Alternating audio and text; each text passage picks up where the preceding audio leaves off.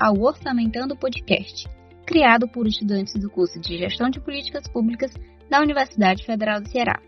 Ele é para todas aquelas pessoas que têm interesse em compreender mais sobre orçamento público, suas prioridades e ações governamentais. Eu sou o Marcos Alves. Eu sou a Lohana Lemos.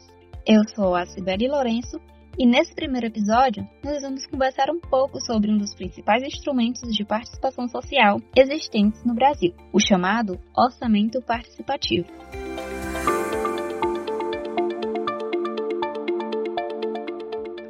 Utilizado pela primeira vez na cidade de Porto Alegre, em 1989, no primeiro ano de gestão do então prefeito Olívio Dutra, do Partido dos Trabalhadores, o orçamento participativo se tornou uma das experiências de participação local mais discutidas. Para o cientista político Leonardo Avritzer, da Universidade Federal de Minas Gerais, uma das grandes referências nacionais sobre o assunto, o orçamento participativo é, dentre as propostas e desenhos participativos, aquela mais democratizante, mas também a mais vulnerável às vontades da sociedade política. Desde então, Diversas cidades no Brasil e no mundo, de diferentes vertentes políticas, têm adaptado a experiência de Porto Alegre para suas realidades locais. Aqui em Fortaleza, de onde gravamos, esse instrumento de gestão pública foi formulado e implementado em 2005, no primeiro mandato de Luiz Yane Lins, inspirado em experiências de outras cidades governadas pelo PT. Com a alternância de governo em 2012, com a eleição de Roberto Cláudio, a política de participação passou por mudanças na nomenclatura e na metodologia, mas ainda continua em vigor.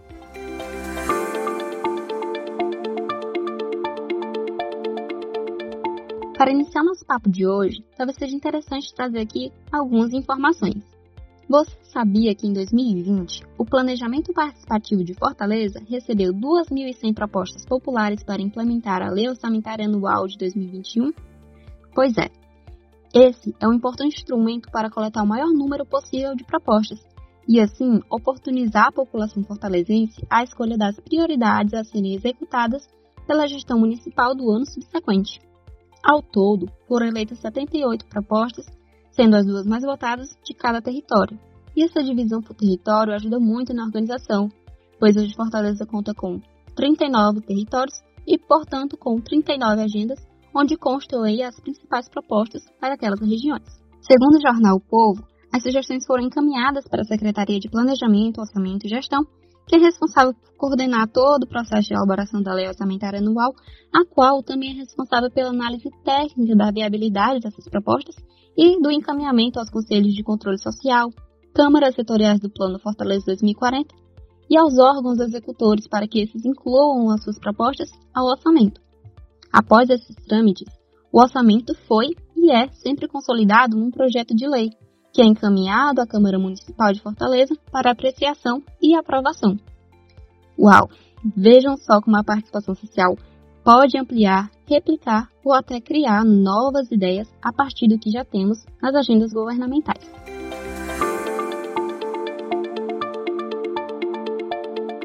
Bom, diante de tudo isso, para nos ajudar a entender um pouco mais sobre esse processo, conversaremos então com Cristiane Vieira dos Santos, especialista em gestão pública pela Universidade Estadual do Ceará, com a apresentação da monografia intitulada Análise do Orçamento Participativo no Município de Fortaleza, mestre em avaliação de políticas públicas pela Universidade Federal do Ceará, com a dissertação Avaliação da Participação Popular na Política do Orçamento Participativo, um estudo em Fortaleza no período de 2005 a 2016, a Cristiane atualmente é funcionária pública lotada na Secretaria Municipal do Desenvolvimento Habitacional, a Habitafor.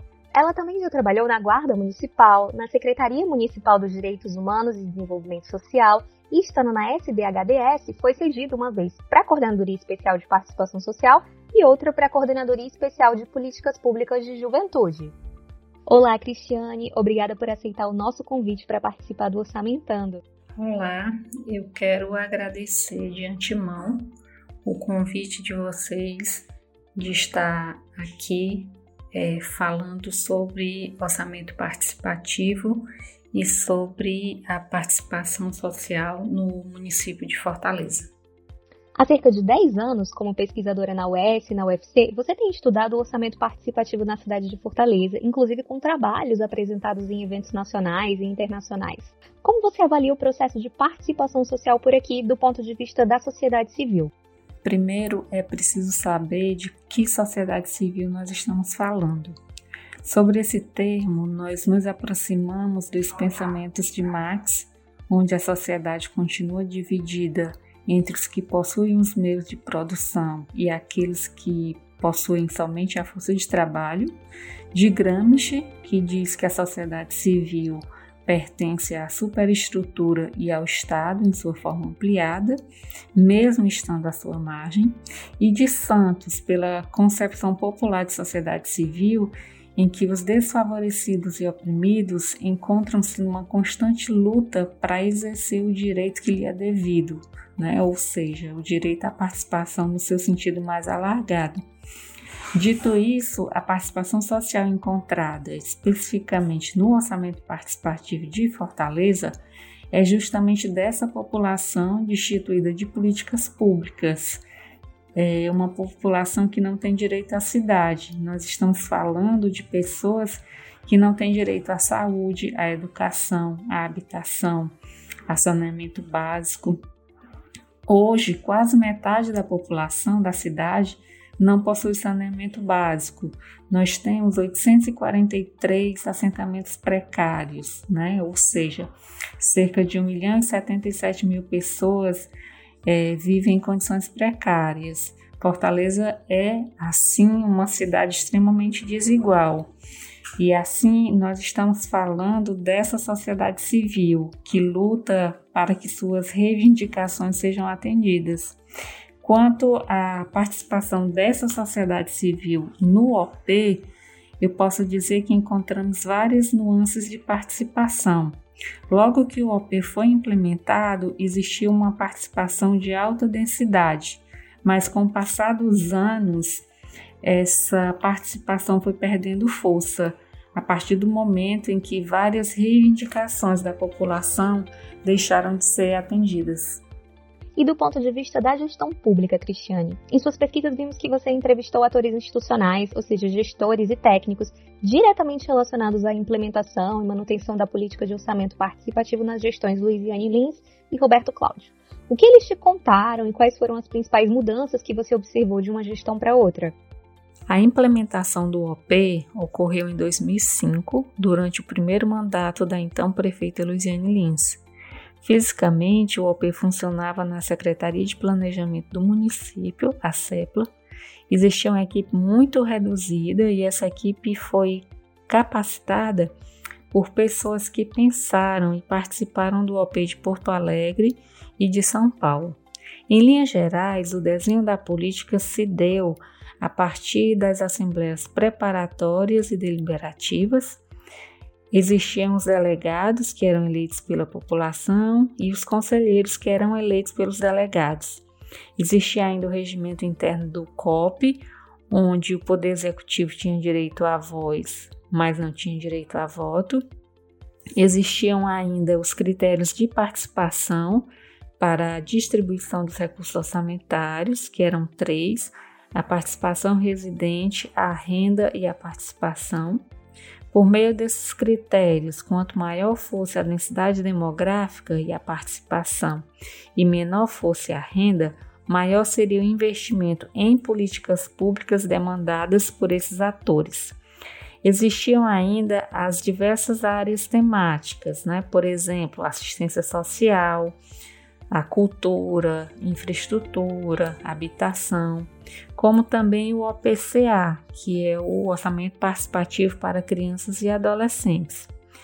É, a cidade também foi dividida em áreas de participação. O OP também se configurava como um programa na Lei Orçamentária Anual e era uma política transversal estava presente no orçamento de várias secretarias. Por exemplo, fazia parte do orçamento da Guarda Municipal, porque existia uma reivindicação da população que houvesse guardas municipais nos equipamentos públicos. Então, ocorreu entre 2006 e 2007 um concurso público para a contratação de mais guardas municipais.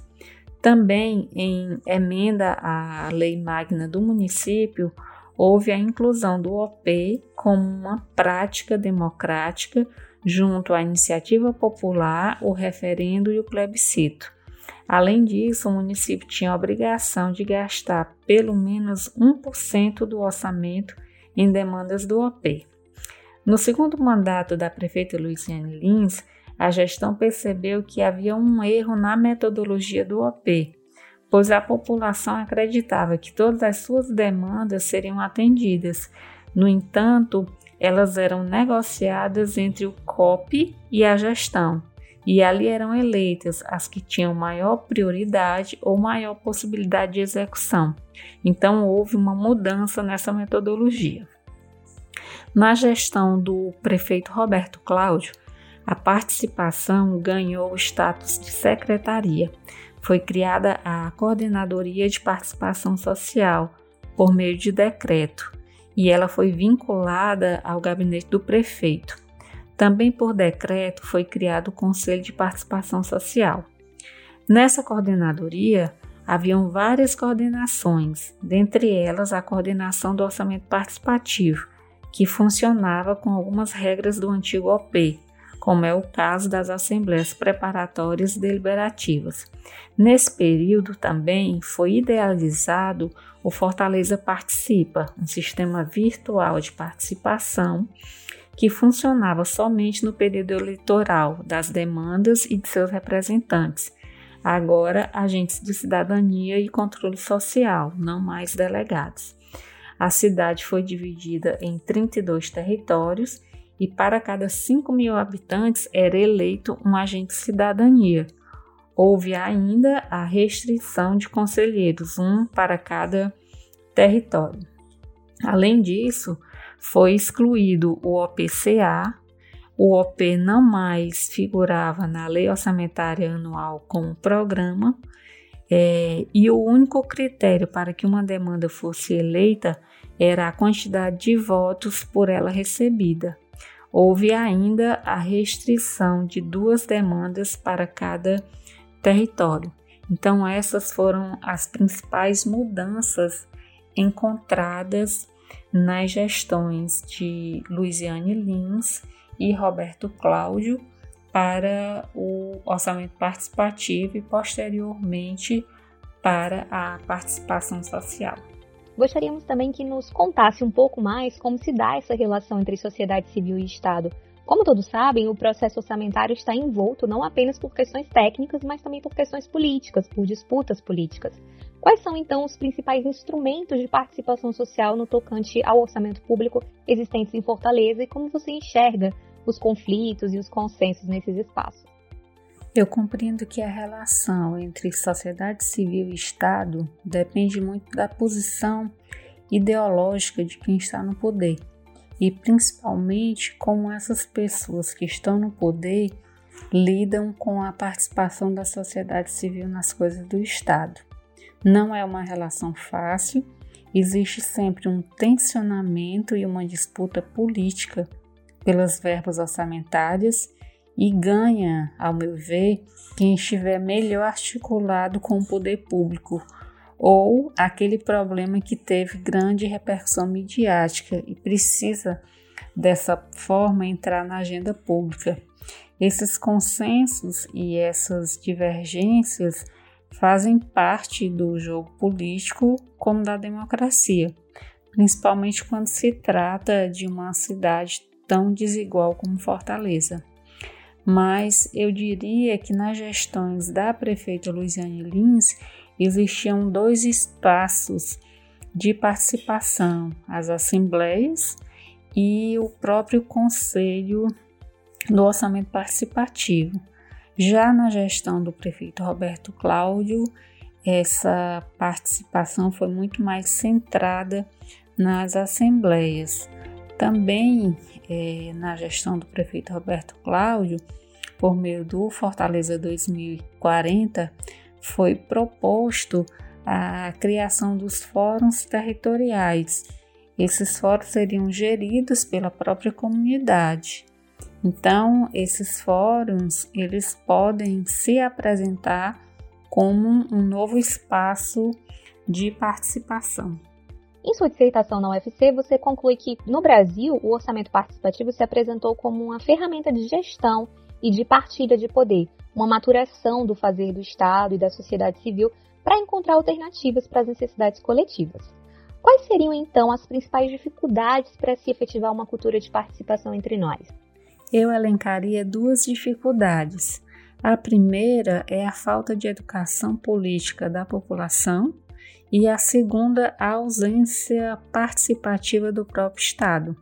Para a educação política, eu creio que a academia tem um papel importantíssimo. É preciso que a universidade pública, principalmente, saia de seus muros para ir ao encontro das comunidades, para falar de direitos e de como ter acesso a esses direitos, inclusive direitos constitucionais, né? É só verificar o que reza nos artigos 1, 3, 5 e 6 da Constituição Federal.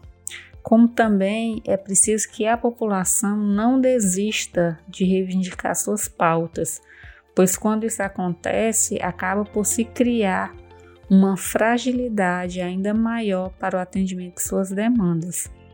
Para a participação do Estado, faz-se necessário que os seus representantes honrem com os compromissos assumidos.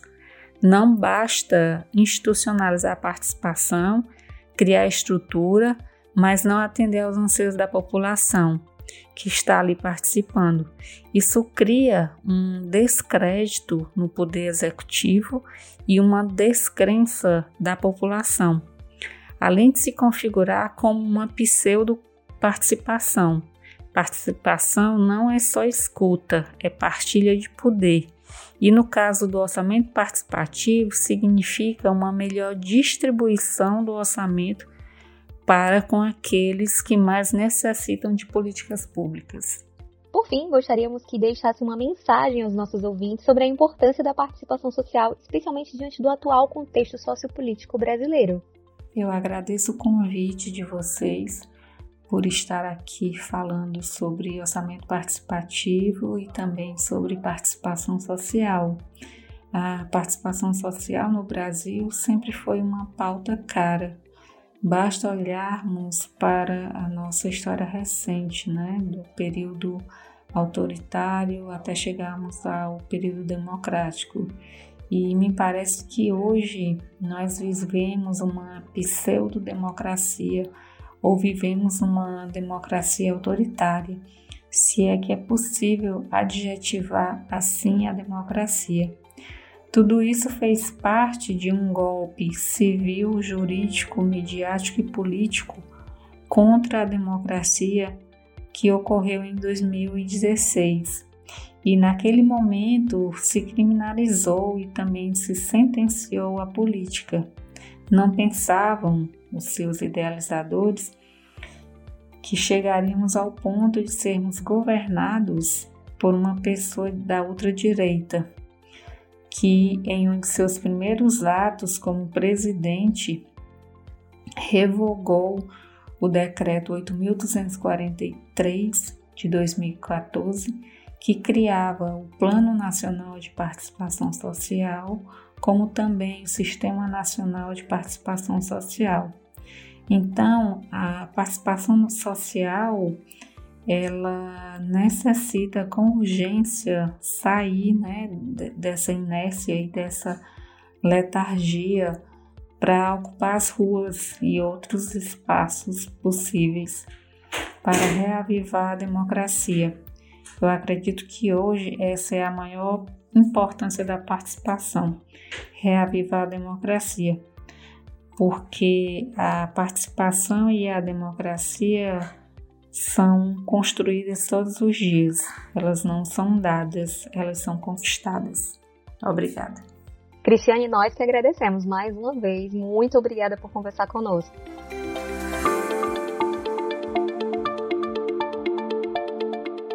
É isso, pessoal. Hoje vimos um pouco sobre os diversos desafios e ou oportunidades da participação social e sua importância no contexto sociopolítico brasileiro, a partir da realidade local de Fortaleza. Esperamos que todos tenham gostado e que participem com a gente. Obrigada e até lá. Até mais, pessoal!